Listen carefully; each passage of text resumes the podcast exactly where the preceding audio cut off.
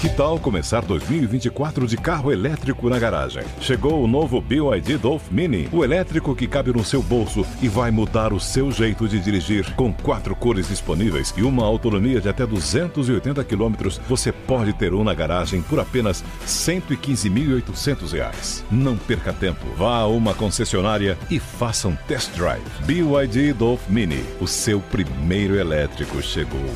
No trânsito, escolha a vida. Lucky Land Casino asking people what's the weirdest place you've gotten lucky? Lucky? In line at the deli, I guess? Aha, in my dentist's office.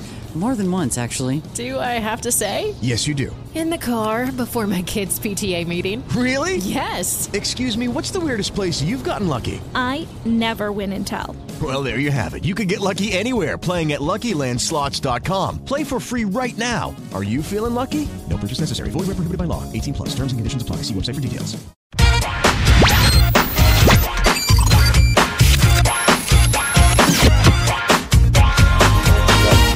Fala pessoal, seja muito bem-vindo ao Papo de Setorista, edição de sexta-feira, para poder bater um papo com você, com os nossos colegas de bancada e o assunto de hoje é o time do Palmeiras, que vem de vitória no Choque Rei, vitória por 1 a 0 sobre o time do São Paulo. E a gente quer saber de você também aí de casa se você concorda que o Palmeiras é o grande favorito ao título do Campeonato Paulista do Campeonato Estadual. Verdão está invicto, só levou um gol na temporada de 2022. Lembrando que o Mundial de Clubes se remete à temporada ainda de 2021. Então, na temporada atual, o Palmeiras só sofreu um gol. E para o programa de hoje, como sempre, temos uma bancada recheada de craques.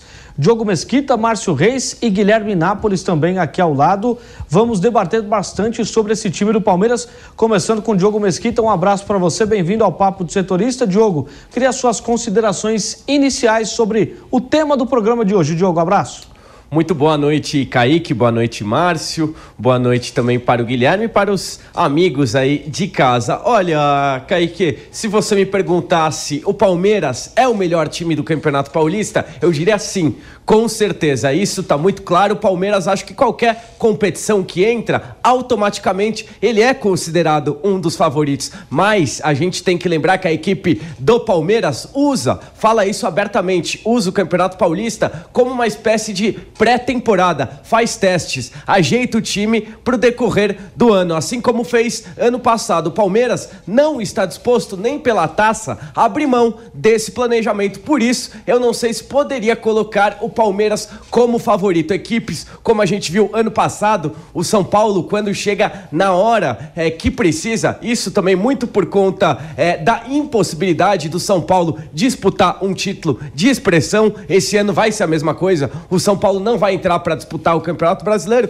por isso talvez o Paulista seja a única competição. O Palmeiras é diferente, o Palmeiras usa o Paulistão como pré-temporada e às vezes o time não vai é, colocar colocar sua força máxima, não vai entrar no jogo de cabeça. Isso porque ainda faz testes. Ganhar o Paulista ou perder não é indiferente para o técnico Abel Ferreira, é indiferente para o planejamento anual do Palmeiras.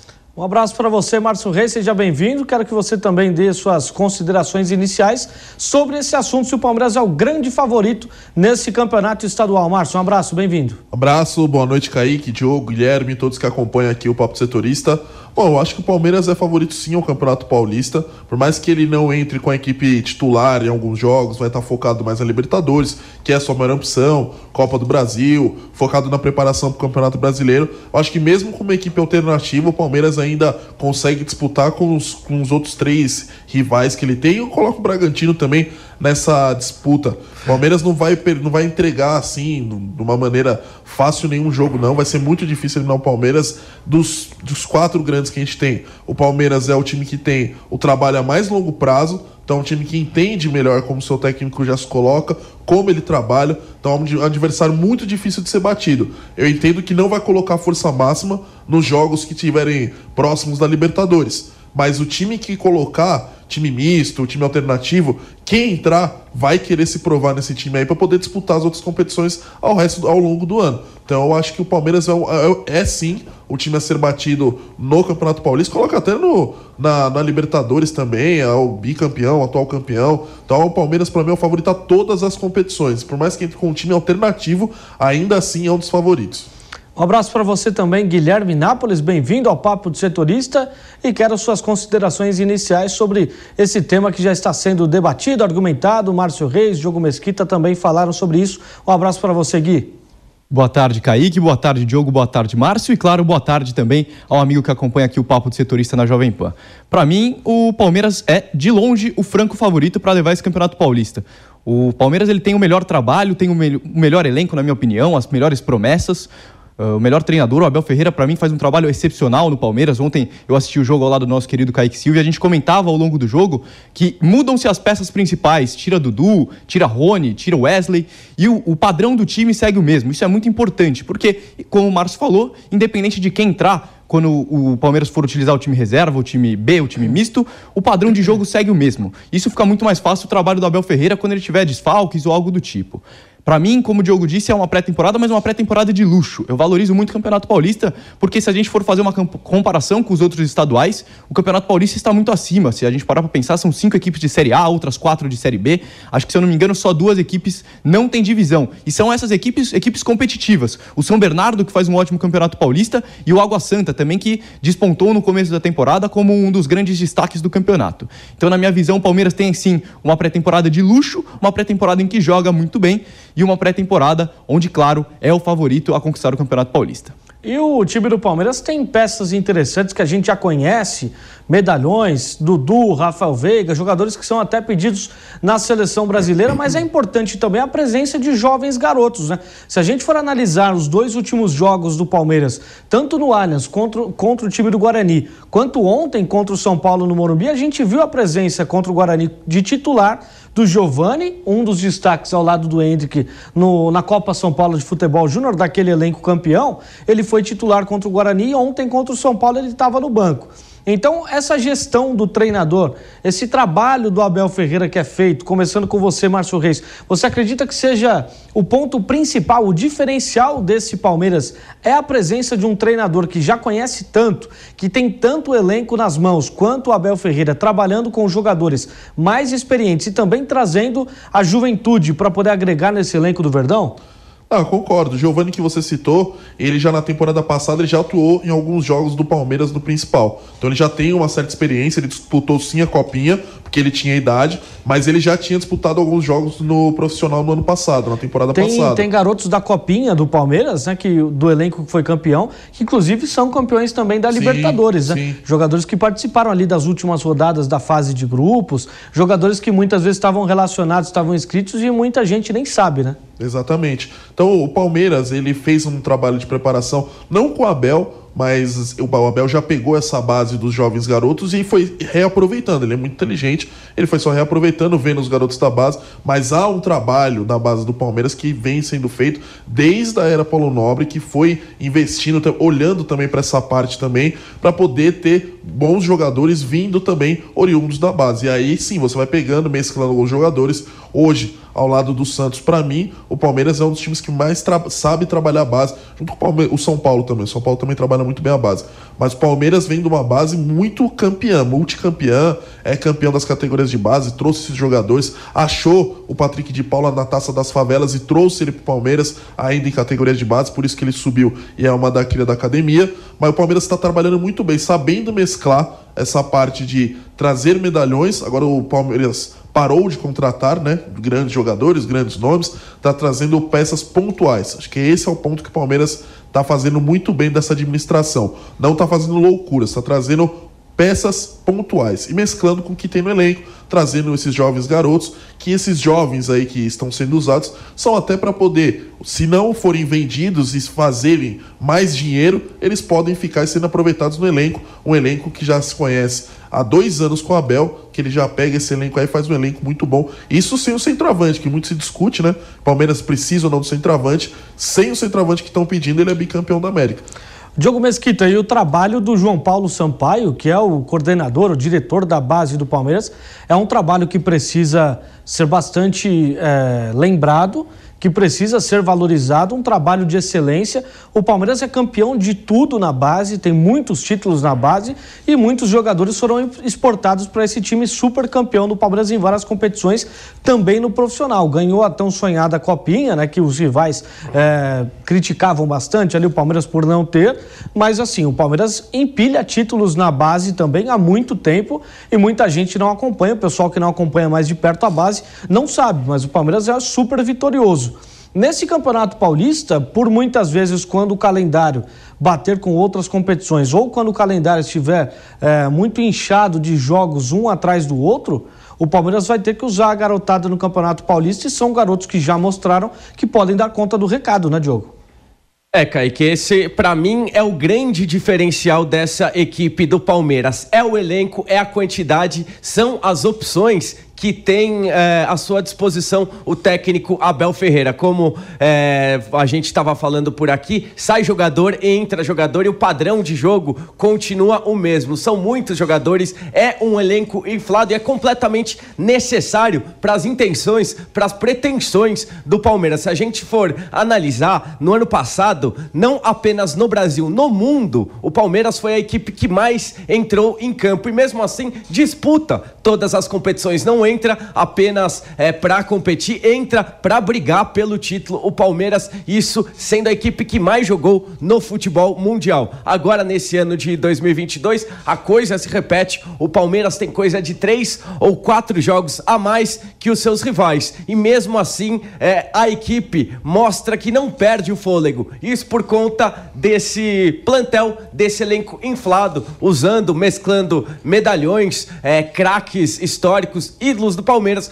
com essa garotada, esse trabalho de excelência que a base tem feito de anos para cá. Porque se a gente for lembrar, é, nas últimas décadas o Palmeiras não tinha a tradição de base, de formar os jogadores em casa. Santos é, tem faz muito tempo, o São Paulo também fazia isso muito bem nos anos 90, 2000 faz até hoje. A transição às vezes não é muito bem feita, mas o Palmeiras foi recuperando isso de 2010 para cá. É um trabalho de longo prazo que agora a gente vê é, que os frutos já podem ser colhidos. O Palmeiras hoje, quiçá, talvez tenha a melhor base do futebol brasileiro, os jogadores mais promissores que podem ajudar com títulos e também com muito dinheiro no futuro. O Diogo Mesquita já falou que não acha o Palmeiras o grande favorito do Campeonato Paulista, mas explicou Apesar de achar que eu acho a melhor equipe do Exatamente. Campeonato Paulista disparado, não sei se é o favorito, porque acho que não vai abrir mão do seu planejamento, talvez nem para levantar a taça. E aí, essa é a opinião do Diogo Mesquita. Já o Márcio Reis e o Guilherme Nápoles, eles acham que de fato o Palmeiras é o grande favorito. Vamos começar já a debater esse tema principal, o favoritismo do Palmeiras, o quanto o Palmeiras é favorito nesse Campeonato Paulista. E vamos fazer um ranking ali dos times, a ordem de favoritismo de cada um, analisando já o que deu para analisar boa parte dessa primeira fase do Campeonato Paulista, que já está na reta final. E vamos, vamos chegar a um consenso.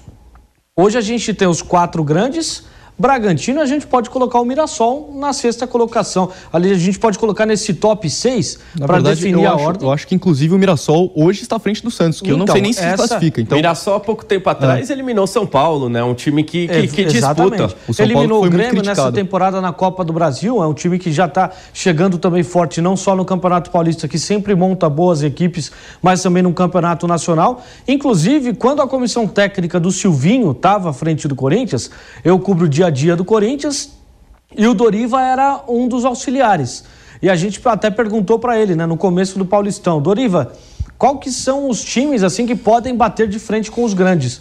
E aí ele falou, ó, o Corinthians é um dos times que pode, o, o, o, Corinthians é um dos times que tem que abrir o olho, principalmente com o Mirassol, porque é um time que sempre chega muito forte, tem uma estrutura muito bacana e é um time que sempre chega muito forte. Então eu começo com o Guilherme Nápoles. Eu queria que você fizesse um ranking dos seis primeiros ali, os seis Kaique. melhores desse Paulistão de favoritismo. Kaique, antes só uma curiosidade falando sobre essa equipe é, do Mirassol. É, o São Paulo tem muito a ver com esse sucesso da equipe do Mirassol, por conta daquele incentivo, aquela lei é, que fomenta o clube formador, o Luiz Araújo, que foi formado pelo Mirassol, passou pelo São Paulo. Quando ele foi vendido, o Mirassol abocanhou cerca de 6 milhões de reais na transferência do Luiz Araújo para a França e por conta disso, por conta desse dinheiro, conseguiu desenvolver muito da base, da estrutura desse, dessa formação que hoje é exemplar no futebol paulista. Tá aí, portanto, o Diogo Mesquita. Então vamos começar com o Guilherme Nápoles.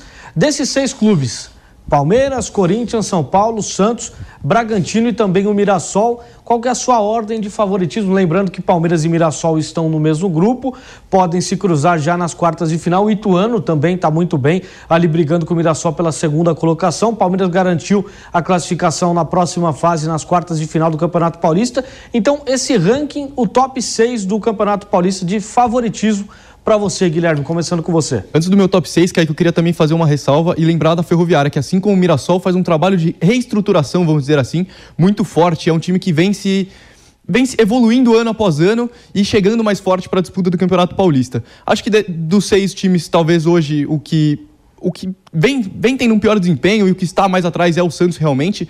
O Santos acho que faz desses seis a pior temporada.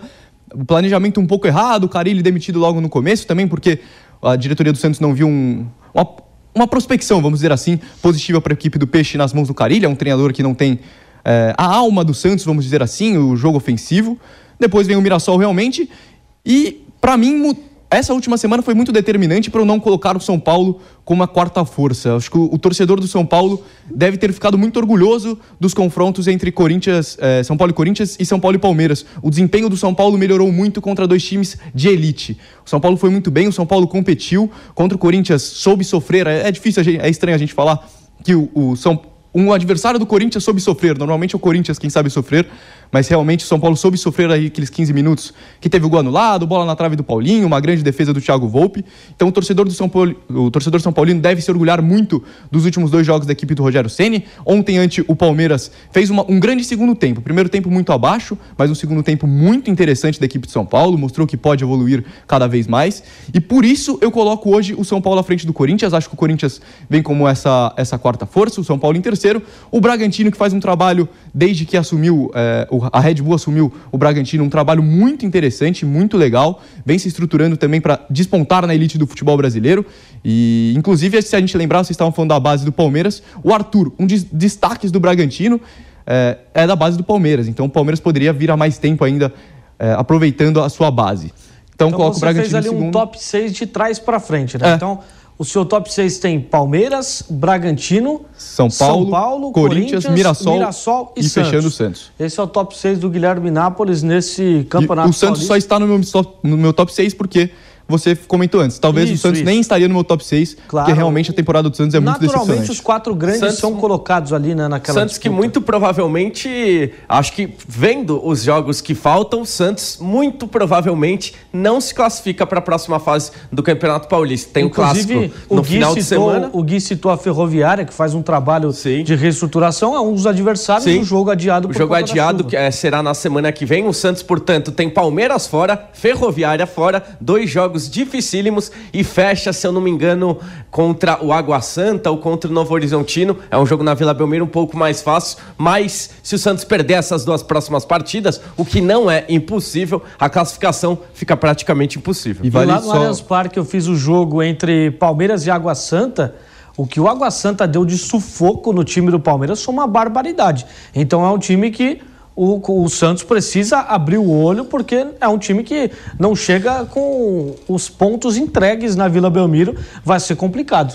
queria só fazer mais uma eu já colocação. passo pro Márcio. que va- vale lembrar também a gente destacar que, lógico, são é, quase irrisória a chance, mas o Santos ainda tem chance de ser rebaixado no Campeonato Paulista. Acho muito difícil de acontecer, mas chances existem e a gente sabe como é o futebol. E é lamentável que o Santos, um time do tamanho do Santos, flerte pelo menos com a zona de rebaixamento de um campeonato estadual, né? Campeonato brasileiro. Pelo segundo é. ano consecutivo, né? Não é, não é um acaso, não é que vem acontecendo. O Santos vem de forma sistemática se colocando nessas situações. Ou seja, não é um acaso, o Santos se colocou por conta de más gestões, se colocou nessa situação. E você, Márcio, top 6 de baixo para cima ou de cima para baixo? Também você que escolhe a ordem para a gente ranquear esses seis times aí da sua ordem de favoritismo no Campeonato Paulista. É, vou colocar do, começar do primeiro para o sexto. Acho que o primeiro é o Palmeiras, indiscutível, por, pelo elenco, pelo trabalho que já vem sendo feito, a sequência e pelo que o Palmeiras vem apresentando, o, o, o Abel, os planos que ele tem, como ele consegue tra transparecer o seu pensamento que ele tem para dentro do campo, todas as suas ideias. Então acho que o Palmeiras é o primeiro indiscutível. Em segundo, eu venho com o Bragantino, uma equipe também que vem mantendo um trabalho, foi finalista da Sul-Americana, é um time que vai dar trabalho nesse Campeonato Brasileiro, que muita gente pensou que ia vir no seu primeiro ano e ia lutar para permanecer na Série A, não. Ela brigou para chegar na Libertadores. Então é um time que tem que ficar de olho no Bragantino. Em terceiro, aí eu coloco o Corinthians, que acho que o Corinthians com as peças que tem, o João Victor tá começando, o João Pereira tá começando um trabalho. Vitor, Vitor. João Victor tá começando um trabalho, obrigado. João Vitor tá começando Não, um trabalho João com Vitor, esses jogadores. João Vitor, Vitor- zagueiro da Vitor coletiva Pereira. hoje. Vitor Pereira. Você Vitor juntou Pereira, errei tudo. João Vitor, depois João Pereira, Confundi Vitor tudo. Pereira. Vitor Pereira. Ele, com as peças que ele tem, o trabalho que ele vai implementar, eu acho que ele tem mais a evoluir até do que o São Paulo, então eu coloco o Corinthians em terceiro. Na quarta força, eu coloco o São Paulo. E em quinto, Mirassol. E em sexto colocado, eu coloco o Santos. E coloco até um asterisco aí, porque o Santos que ele vem apresentando é preocupante. O que o Santos vem apresentando não só nessa temporada, como no Paulista do, do, ano passado. E se não melhorar no Campeonato Brasileiro, vai brigar de novo para não cair. E é uma. É triste ver o Santos nessa situação. É uma situação complicada de fato. O Diogo Mesquita, que acompanha mais de perto o time do Santos, você vai por essa linha, Diogo? Quem que você coloca nesse ranking? Tô ansioso para poder saber aí o seu ranking dos seis Olha- favoritos aí ao Campeonato Paulista. Eu vou mais ou menos aí como o Márcio Reis, eu só faço aí uma troca. Eu começo também de Palmeiras, o elenco, o trabalho que tem sido feito, acho que é indiscutível. O Palmeiras é a primeira força eh, do Campeonato Paulista, do, do, do futebol paulista disparadamente, e também é talvez a primeira força do futebol brasileiro hoje. Em segundo, coloco o Bragantino pelo planejamento e é uma coisa a longo prazo, não é resultado imediato. E o Bragantino vem fazendo esse trabalho há alguns anos e acho que os resultados vão crescendo esse ano. Acho que o Bragantino chega ainda mais forte, disputa ainda mais do que vinha acontecendo no ano passado. É um time dificílimo de bater e que vai criando sua identidade, sua forma de jogar, sua forma de se impor no futebol. Na sequência, eu coloco o São Paulo, acho que o Rogério tem ganhado uma autonomia da diretoria para desenvolver o seu trabalho, que eu acho bastante interessante. Falta, lógico, os jogadores abraçarem essa ideia e o São Paulo deslanchar. Mas acredito que o, que o Rogério Ceni tendo esse tempo, eu espero grandes coisas, eu espero o São Paulo um pouco melhor do que vinha acontecendo. Corinthians, acho que pelos nomes que tem, pelo time e pela camisa, é lógico, sempre vai ser um time dificílimo de se bater, principalmente no Campeonato Paulista. É uma Copa que o Corinthians gosta, é uma Copa que o Corinthians sabe jogar. Por isso, coloco logo abaixo do São Paulo. Mirassol também eh, vejo fazendo um bom trabalho, só por isso eu coloco acima do Santos. O Santos estaria colocaria outras equipes ainda se a gente tivesse opção acima à frente desse Santos. Santos para mim não é nem o sexto hoje no futebol paulista. Então é um consenso que no top 6 do Campeonato Paulista hoje, dos times paulistas, nas forças ali dos, dos clubes paulistas no futebol brasileiro,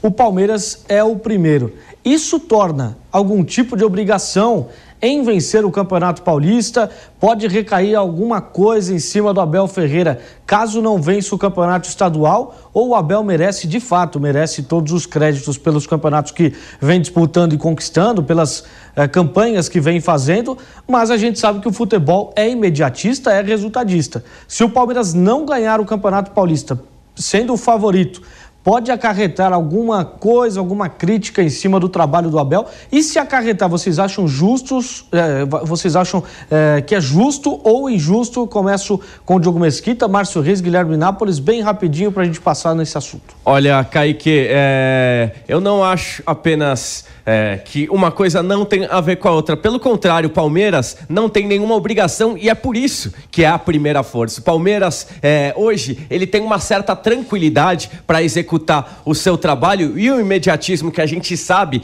que é perene, que existe no futebol brasileiro. Pelos resultados, o Palmeiras ganhou uma certa tranquilidade em relação a isso. A gente viu no Mundial que a principal obsessão da torcida, o Luan cometeu uma falha. É, é, muito grande no jogo decisivo e mesmo assim foi abraçado pela torcida. Acho que pela torcida ter a consciência de que o Palmeiras está no caminho certo e que o planejamento sabe muito mais Abel Ferreira e a diretoria do que os próprios torcedores, eles dão uma certa liberdade para que o Palmeiras talvez abra mão da competição. O Campeonato Paulista não é uma obsessão nem para jogador, nem para o técnico e nem para a torcida do Palmeiras. O Palmeiras tem uma certa certa tranquilidade para trabalhar isso por conta dos seus resultados e os seus resultados também fazem com que ganhe é, esse espaço, ganhe esse respiro é, de não se obrigar a entrar para disputar pelo menos o Campeonato Paulista. Ô Márcio Reis, é só Campeonato Paulista,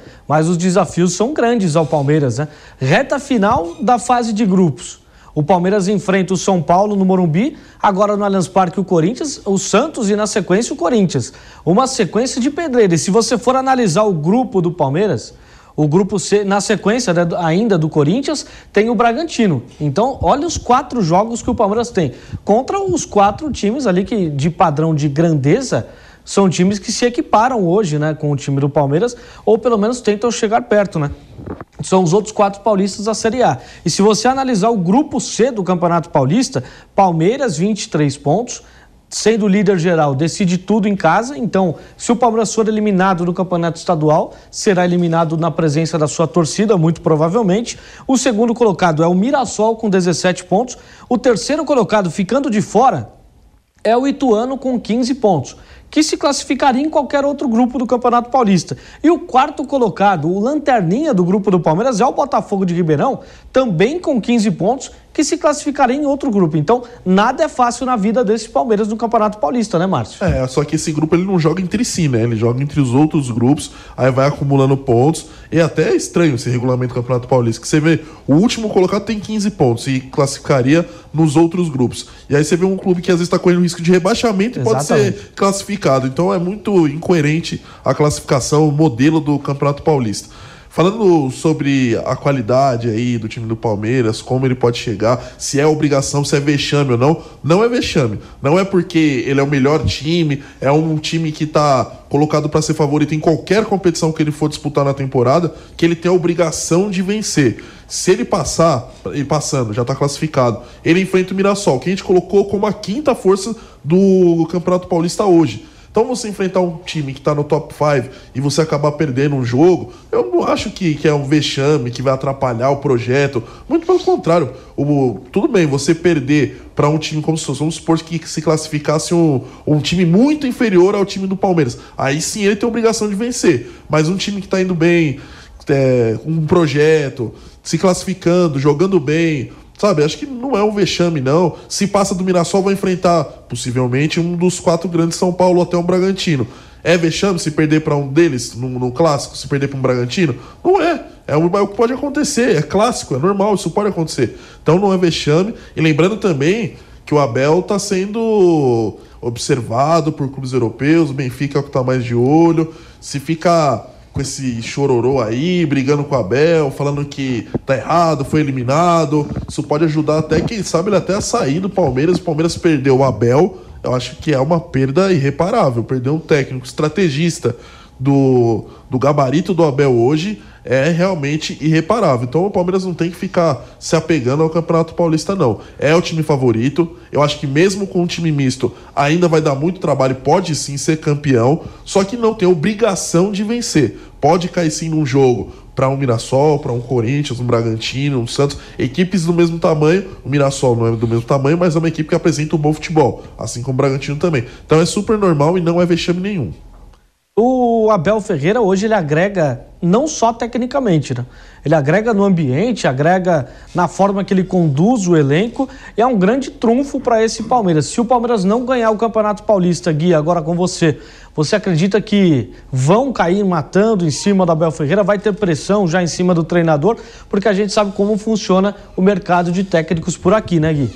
Aí, começando a minha, a minha análise, vamos dizer assim, em cima do comentário do Márcio, é caso o Abel Ferreira saia do Palmeiras, a gente sabe que ele tem sondagem aí do Granada da Espanha, que na minha opinião seria um erro é, ele sair do Palmeiras. Do Benfica também. E do Benfica, claro. O Benfica mais forte. Se o Palmeiras perder o Abel Ferreira, na minha opinião, ele cai de escalão é, no futebol brasileiro. Ele, ele cai, ele não, está, não estaria... Sem o Abel Ferreira, ele não estaria no nível de Flamengo e de Atlético Mineiro. Por quê? porque essas ambas as equipes têm times melhores que o Palmeiras. O Palmeiras é, ele se postula entre os principais equipes do Brasil por conta do trabalho do Abel Ferreira. O Abel Ferreira não veio para o Brasil a brincadeiras. Então, assim, o Abel Ferreira é um dos maiores técnicos da história do Palmeiras. Independente se ele terminar a temporada sem ganhar nada, não será um vexame, porque o Abel é muito grande na história do Palmeiras. O Abel tira leite de pedra dessa equipe do Palmeiras. Portanto, eu acredito que o Abel seja a principal arma para o Palmeiras esse Palmeiras vencedor que a gente vem vendo nos últimos, nas últimas duas temporadas, perdão. Acredito que o Campeonato Paulista, vamos dizer assim, fazendo uma comparação, seja como se fosse um Hope Harry, vamos dizer assim, para a equipe do Palmeiras, porque é uma grande equipe, é uma equipe muito boa. Não, não tem o, enfim, não tem obrigação de ganhar o Campeonato Paulista, mas é o grande favorito. O, o Campeonato Paulista, então, para o Gui, é uma espécie de, de teste né, para o time do Palmeiras. É um, o Palmeiras está ali passeando, está fazendo testes, utilizando do seu elenco, então não tem essa obrigação e essa pressão caso não vença. Agora, esse time do Palmeiras tem algumas bases. No banco de reservas tem Abel Ferreira, e dentro de campo, além do Dudu, que é um grande líder do elenco, mas falar do Dudu é chover no molhado, porque a gente já fala há muito tempo, desde 2015, quando o Dudu chegou, ele é bastante elogiado. Tem uma peça que a gente esperava que fosse convocado hoje ah, pelo é Tite para a seleção brasileira, que é o Rafael Veiga. Ele deve jogar vôlei. Deve jogar vôlei. Não é possível que o Tite não veja o que o Rafael Veiga faz desde a temporada passada. É inadmissível o Tite não dar uma chance para ele na seleção brasileira. Não é nem questão de, ah, estamos monitorando. Tem que monitorar, tem que dar uma chance pro cara jogar. Ele é o principal jogador do Palmeiras. Não tem como o Rafael Veiga não ter uma chance de jogar na seleção brasileira. Uma equipe já está classificada para a Copa do Mundo, vai fazer jogos protocolares e você não colocar o cara para jogar é brincadeira. É brincadeira não colocar o Rafael Veiga. Lembrando que o César Sampaio foi até a academia de futebol. César Sampaio, que é um dos ídolos do Palmeiras, foi até a academia de futebol, acompanhou alguns treinamentos do time do Palmeiras e na hora da convocação o Rafael Veiga não foi observado a ponto de ser chamado. Isso é que hoje na coletiva do Tite eles passaram uma espécie de um relatório mostrando todos os jogos que foram feitos de observações para chegar nessa lista de convocados. E estava lá, três jogos do Mundial de Clubes. Os dois jogos do Palmeiras contra o Awali e contra o Chelsea e também o jogo do Chelsea na semifinal contra o Al Hilal, presença do Michael e tudo mais. Então, assim, a análise da seleção ficou devendo para aquilo que a gente esperava, porque o Rafael Veiga não jogou mal em nenhum desses jogos. Quem faz nem essa do, análise? Nem do Mundial. É uma análise que é feita por observadores gerais, né? O César Sampaio é um, o Juninho Paulista Kleber é outro. Leite, né? É, você vai por essa linha também, Diogo Mesquita, que o Rafael Veiga é um dos nomes que deveria ter sido lembrado pelo técnico Tite e não foi, e a seleção tem uma. Se tem uma posição hoje que está em aberto quando o Neymar não joga, é um meio armador. O Neymar hoje faz a função do 10, né? Mas quando o Neymar não joga, é a função de meio armador, que hoje tem o Felipe Coutinho, que está crescendo de produção, mas não gera tanta confiança, não inspira tanta confiança assim do torcedor mais, né? Olha, Kaique, eu concordo que tecnicamente é, e pelas apresentações que veio feito, o Rafael Veiga já merecia uma chance, já merecia pelo menos tentar mostrar aí um pouco do seu futebol com a camisa da seleção brasileira. Mas a gente sabe que do outro lado, o Tite é aquele tipo de treinador que acredita em um projeto a longo prazo. A gente está no ano da Copa do Mundo e acho que na cabeça dele poucas posições ainda estão estão em aberto. Eu acho que nessa posição aí do meia armador, é, na cabeça dele, para estrutura que ele está planejando, ele também tem uma espécie de família Tite, como também fazia o Felipão na seleção brasileira e acredito que ele veja, acredito que ele sinta que você recuperar um jogador como o Felipe Coutinho ou até o Paquetá, que foi o que ele fez e vem jogando muito bem, se recuperou o Paquetá depois de um início ruim no futebol europeu, acredito que ele pensa que isso seja mais válido, acreditar em quem ele está bancando desde o início do trabalho. Por isso, acho que em ano de Copa do Mundo, difícil ele testar pela primeira primeira vez um jogador que nunca foi testado ao longo desses últimos 3, 4 anos. Eu entendo o comentário do Diogo, até concordo que o Tite tem essa, essa teimosia, até eu vou dizer, teimosia de ficar colocando jogadores do seu do seu da sua confiança. Tudo é bem, característica ele... de técnico gaúcho. É, né? característica. Característica de técnico Tudo gaúcho. bem ele levar o Felipe Coutinho. O Felipe Coutinho parece que ele nasceu para jogar a Premier League. Ele joga muito na Premier League, é impressionante. A liga mais difícil do mundo e ele, ele consegue jogar muito na bem. seleção também, né? Na seleção voltou, também voltou vai bem. bem. Volta bem. Só que a convocação hoje do Arthur não tem justificativa nenhuma nenhuma você levar o Arthur e você não levar o, Felipe, o, o Rafael Veiga. Apesar Tudo bem, não de... são posições iguais, não são as mesmas posições. É isso que eu ia falar, mas dá para você colocar ele. Apesar de características, levar... apesar de características diferentes da posição do Arthur, já tem muito jogador Exato. ali. Tem Fabinho, tem Fred, Fred tem outros jogadores o, o, que foram convocados. O Arthur vai, Casemiro, o Arthur né? vai faltando vai. poucos dias não vai. O Veiga é o cara que pode se mostrar e querer ir pra seleção. Ele Até mesmo pro próximo convocado. ciclo da seleção, Exato. que é um jogador jovem, né? Ele tem, vai fazer 27 anos, tem 27 anos o Veiga. É um jogador que aguenta jogar mais uma Copa do Mundo. Eu teria pensado no Rafa Veiga. Eu não entendo a, a insistência do Tite em alguns jogadores como o Arthur, Daniel Alves. Daniel Alves não dá. São jogadores que não dá, não tem como ser convocados. E você não convocar o Rafael Veiga, o principal destaque do futebol do, do Palmeiras, o time bicampeão da Libertadores, e você não levar, não tem justificativa para mim. E você, Gui, o que, que você pensa sobre Rafael Veiga? Deveria ser um jogador selecionável ou você discorda dessa opinião? Concordo, acho que sim, o Rafael Veiga deveria ser convocado, deveria receber uma chance na seleção brasileira, mas acho que o Tite deve respirar aliviado com a, com a volta por cima do Felipe Coutinho no Aston Villa, vamos dizer assim. O Tite deve adorar o Steven Gerrard, porque ele iria convocar o Felipe Coutinho embaixo. Ele iria convocar o Felipe Coutinho embaixo e isso não tem a menor discussão. É, o Felipe Coutinho em alta no futebol europeu, mais precisamente na Premier League, talvez a melhor liga do mundo, seja um, um respiro muito grande para o Tite. Acho que o Rafael Veiga mere merece há muito tempo uma chance na seleção. É, vale lembrar que quando ele estava emprestado para o Atlético Paranaense, fez um ano excepcional em 2018, ao lado do, do Pablo, do Nicão, outros jogadores que também se destacaram, mas o Rafael Veiga mostrava que o Atlético só foi campeão da Sul-Americana pela, pela performance dele, vamos dizer assim. Quando ele veio para o Palmeiras, num time de maior expressão, num dos maiores do Brasil, ele manteve este nível e levou o Palmeiras onde ele levou, fazendo gol em final de Copa Libertadores. Então, assim, o Rafael Veiga merece há muitos anos uma chance na seleção brasileira. Não teve e não é agora que ele vai ter. Para mim, na minha visão, o Tite já está fechado com a seleção brasileira. Ele já sabe quem serão os 23 jogadores e se tiver o acréscimo para 26, vão ser os 26 que o Tite já conhece. Talvez até o Renato Augusto possa entrar nessa lista com 26, porque é um jogador de confiança confiança do Tite. O Tite tem muito isso, como é o próprio Felipe Coutinho. E vou além. É, o Márcio citou o Arthur. Hoje, não seria uma barbaridade, ao invés de ele convocar o Arthur, ele convocar o Danilo do Palmeiras. Sim. Porque o Danilo é um dos principais, se não o principal volante do futebol brasileiro. E o Danilo não é nem citado. Tudo bem, Casimiro é um grande jogador, o Fabinho também, temporadas excepcionais do Liverpool. Mas por que o Danilo não recebe uma chance? É um jogador jovem, de muito potencial. Acredito que na, Copa, na próxima Copa, perdão, em 2026, ele seja o titular da seleção.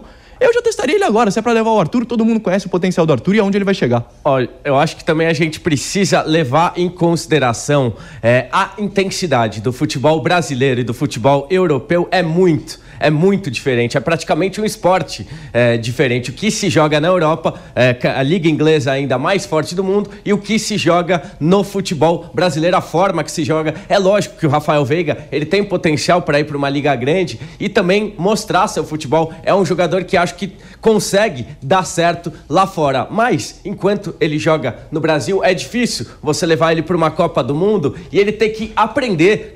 Copa do Mundo é um campeonato de tiro curto. É, não dá para ele ele pegar o ritmo ao longo das partidas. É um campeonato que você tem que chegar e desempenhar, chegar lá no seu nível mais acima. Eu acho que quem está no futebol brasileiro, é, infelizmente, ainda está um degrau abaixo nessa disputa. A Copa do Mundo é futebol europeu, é outra intensidade. Acho que isso pesa bastante também nas decisões do Tite. Ah, eu vejo como momento também. O momento do Rafael Veiga é o melhor momento da carreira dele. Mas no futebol ele... brasileiro, né? Não, tudo bem, mas por que não dar uma chance para ele para ver como ele se desempenha então, na seleção? Acho que não custa nada, você já está classificado, não corre risco nenhum. Tem, dá uma chance pro cara para ver como ele vai se desempenhar no meio dos jogadores. O melhor momento da carreira dele é agora. Não, ele não tem um outro momento na carreira que ele jogou tão bem como esse momento agora, sendo tão decisivo, ou tão decisivo, tão importante. Então acho que é o momento dele. Pessoal, a gente vai chegando ao final do Papo do Setorista. Eu coloquei todos vocês na fogueira, na dividida, fazendo aquele ranking dos seis. E vou dizer para vocês que eu também vou me posicionar. Hoje eu acredito que a gente tenha um top 5, porque minha primeira posição está muito equiparada entre Palmeiras e Corinthians. Coloco o Bragantino na sequência coloca o São Paulo Isso de como... força ou para ser campeão paulista? Para ser campeão tá. paulista. Acho que no embate entre Palmeiras e Corinthians numa final, a final será decidida no, no, detalhe. O Palmeiras muito estratégico, o Corinthians muito técnico e com dois treinadores que têm uma filosofia portuguesa, dois treinadores portugueses. Então acredito que os dois estejam na primeira colocação, no primeiro degrau. Na sequência coloco o Bragantino como segunda barra terceira força. Depois na sequência São Paulo, Mirassol e por último Santos. Vai bastante assim na linha de vocês. Uma última pergunta para a gente matar aqui e fechar o papo do setorista. Vocês acreditam que a não convocação do Rafael Veiga para a seleção brasileira e uma possível não convocação do Danilo, que pode até estar tá sendo pensado para um próximo ciclo da seleção, por que não? Se assemelha bastante à não convocação do Dudu. E vou além, peço para vocês responderem mais curtinho, apesar de uma pergunta longa, se vocês acreditam que tem alguma relação pelo fato do Tite ter um histórico no Corinthians e os jogadores serem do hum. grande rival do Palmeiras, ou vocês acreditam que esse, entre aspas, clubismo não pode existir na seleção? Começando com você, Gui. Respeito do Tite, eu acho que é uma balela. Acho que ele acredita que o Tite é muito profissional é, tanto que o, o, terceiro goleiro da Copa do Mundo será o goleiro Everton, do Palmeiras. Então acredito que essa, essa esse histórico, essa ligação do Tite com o Corinthians não interfira nisso. Discordo também quando você diz é, da questão do Dudu. Eu acho que o Dudu, ele sempre, vamos dizer assim, batalhou com grandes jogadores. Na posição do Dudu, sempre foram os principais jogadores da seleção brasileira. Douglas Costa, William, o próprio Neymar. Então, hoje a gente vê a carência em algumas posições, que são essas, a do Felipe Coutinho, que vinha embaixo, que agora melhorou, e também na volância do Danilo. E você, Márcio, rapidinho para a gente fechar? Não, acho que o Tite é muito ético, acho que não, isso não interfere, não. Ele ter sido técnico do Corinthians, multicampeão lá, não convocar jogadores do Palmeiras, isso é uma balela, isso não existe. E o questão referente ao Rafael Veiga ser comparado com o Dudu, acho que sim. O Dudu era, naquele momento, o principal jogador do Palmeiras e hoje o Rafael Veiga é o principal e multicampeão jogador decisivo do Palmeiras. Então, são sim situações similares. E você, Diogo? Olha, eu concordo mais com o Guilherme. Eu acho que o Dudu, apesar de é, ter tido uma fase muito grande, ele competia ali com os melhores do mundo, os melhores da seleção brasileira, era difícil de cavar uma vaguinha. No caso do Veiga, pode receber uma chance, mas a verdade é que o Tite tem a sua seleção fechada, pouquíssimas vagas estão abertas e é aquela coisa, se ele acertar, o Brasil for campeão, é gênio. Se o Brasil perder, ele é burro. O futebol, a gente concorda com isso, que o futebol é uma gestão de pessoas, é uma gestão de grupo, não é fácil é, você fazer ali essa, essa gestão muito complicada do futebol, vai muito além do campo, então eu vou bastante na linha de vocês, acredito na ética do Tite e também respeito as decisões dele, afinal é o dele que está ali na reta, afinal é ele que decide os seus nomes, tem os seus critérios, apesar de não concordar. Aquele famoso é, não concordo, mas respeito, é isso que acontece, pelo menos é, pelo que eu entendi da opinião de todos aqui da bancada do Papo de Setorista, referente às decisões do técnico Tite. O Papo de Setorista de hoje vai chegando ao final. Não se esqueça de deixar o seu like nessa transmissão, nesse vídeo, independente do momento que você estiver acompanhando. Também estaremos nas plataformas de podcasts. Se inscreva no canal do YouTube Jovem Pan Esportes, ative as notificações e fique sempre ligado a novas transmissões da Jovem Pan. Final de semana tem muito futebol, você acompanha com a melhor equipe do rádio e também da internet. Você vem com a equipe da Jovem Pan. Um abraço para você que nos acompanhou. A gente volta com a edição de segunda-feira do Papo de Setorista E na próxima sexta estaremos de volta aqui. Um abraço para você aí de casa.